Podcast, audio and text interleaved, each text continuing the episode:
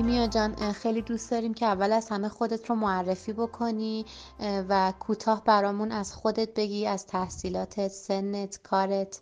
من کیمیا خسروی هستم 32 سالمه مهندسی صنایع خوندم و ام بی ای سوال بعدیم این هست که سفر کردن رو به این سبک و سیاق از کی شروع کردی و اینکه در کل چه نوع سفرهایی رو ترجیح میدی که بری و بیشتر سفرات شامل چه نوع سبک سفری است؟ راستش من اولش که شروع کردم به سفر کردن یکی دو تا تور رو انتخاب کردم آژانس مسافرتی رو انتخاب کردم و با اونا سفر می‌کردم. بعدتر احساس کردم که دوست دارم تور شدن رو تجربه کنم. در چه رفتم کلاس های تور لیدری. اونجا واقعا نقطه عطف زندگی من بود. چون یک جور تکامل و تحولی توی سفرهای من بودش. از اونجا شروع کردم سفرهای طبیعت گردی که خب خیلی هم سفرهای زیادی بودش و توی دل اون کلاس ها گروه کوهنوردی شکل گرفت. که در کنار سفرهای طبیعت گردی که به صورت این بود که ترکینگ های مختلف تو جای مختلف ایران می‌رفتم شروع کردیم کوهنوردی کردن. بعدتر که خب همزمان که تور می بردم همچنان خودم به, به سفرهام ادامه دادم و کم کم رسیدیم به سفرهای حالا در واقع جهانگردی تو گروه های چهار نفره.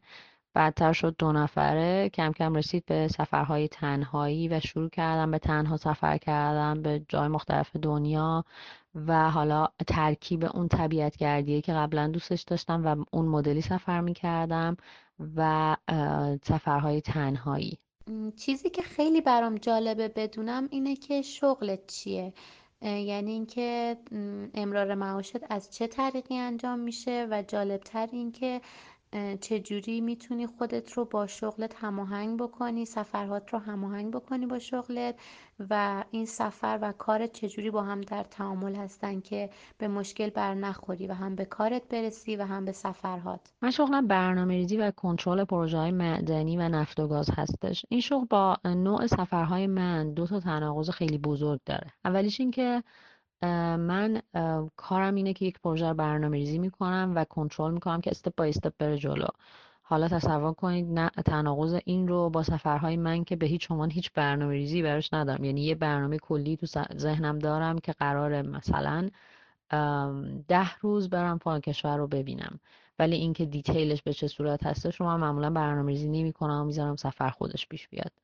و دومی تناقضی که کار من با سفرهام داره اینه که خب من کارمند هستم و این باعث میشه که من مثل خیلی از دوستان نتونم دور کاری کنم و این شانس رو ندارم که بتونم تایم های طولانی به راحتی سفر کنم. و خب خوشبختانه من می‌تونستم به یک تعاملی با محل کارم برسم. به دلیل اینکه موقعی که من سر کار هستم ممکنه اصلا تا ساعت ده شب بمونم سر کار. ولی از اون ورم یک تایمی رو یک دفعه میرم سر میرم مسافرت ده روز 15 روز 20 روز. این همه جوره منوس به این هستش که بتونیم چه تعاملی رو با اون شرکت و جایی که کار می‌کنیم داشته باشیم و چقدر مهره کلیدی باشیم که حاضر باشن در واقع نیازهای ما رو بپذیرن و توقعات ما رو برآورده کنن.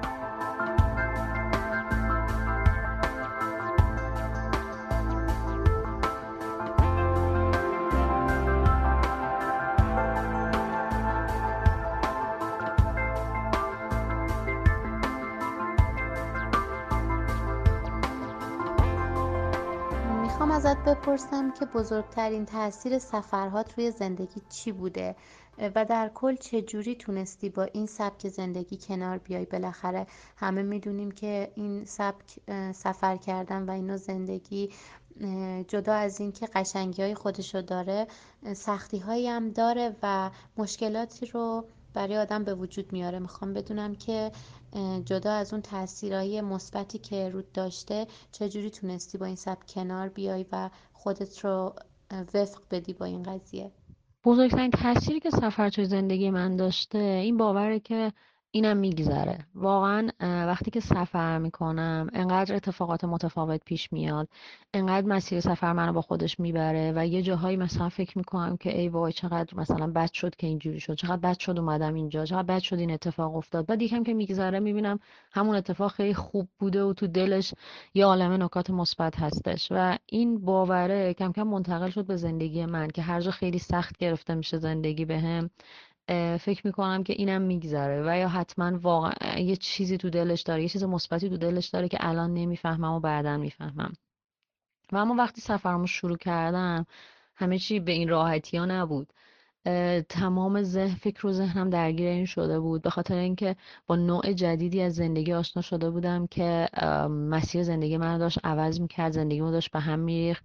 به هم میریخت شاید به هم ریختگی مثبت یه جورهایی ولی خب دغدغه بار دغدغه های منفی هم همراهش داشت. به دلیل اینکه خب من یک کارمند بودم.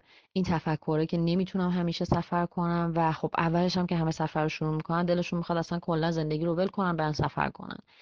اینکه کم کم برسم به یک تعادلی بین کار و زندگیم یه مقداری زمان برد و یه مقداری سخت بود به خاطر اینکه بتونم از لحاظ ذهنی و همه جوره حتی از لحاظ اقتصادی از لحاظ زندگی برسم به اون تعادله. در آخر دوست دارم طبق معمول اکثر مصاحبه ها خاطره ای رو که خودت از همه بیشتر میپسندی و توی ذهنت مونده از سفرات برامون بگی که ترجیحاً این خاطره در مورد یکی از این چهار موضوع ایونت ها باشه که شامل زبان، زمان، هزینه و ویزا میشه. خاطره ای که خودت از اون به خوبی یاد می‌کنی و یا می‌تونه اصلا تجربه ای برای شنونده های ما باشه. توی سفر لبنان نکته مثبتی که وجود داشت این بودش که اکثرا انگلیسی و حتی فرانسه بلد بودن و خب خیلی کار من راحت می‌کرد برای ارتباط گرفتن با آدما. منتها من با یکی از دوستانم بودم تو این سفر. وقتی که به سمت جنوب لبنان و منطقه بلبک داشتیم می‌رفتیم یه مقدار فرهنگ آدما و نوع آدما داشت عوض می‌شد. ما هم هیچ هایک می‌کردیم توی لبنان. یه خانومی ما رو سوار کرد یه خانومی که توی در واقع روستاهای اطراف بلبک زندگی می‌کرد به همراه پسرش. ما رو سوار کرد و از وقتی که ما نشستیم تو ماشینش این خانم شروع کرد تون تون تون تون تون با با لحجه لبنانی و به زبون عربی برامون صحبت کردن. از خاطراتش گفتن از خودش گفتن خب طبیعتا ما هم خیلی عربی بلد نیستیم عربیمون در حد مدرسه است. شروع می‌کردیم کلمات این رو تو ذهنمون. یه سری کلماتی که میفهمیدیم و به هم وصل می‌کردیم و سعی می‌کردیم بفهمیم که این خانم چی میگه.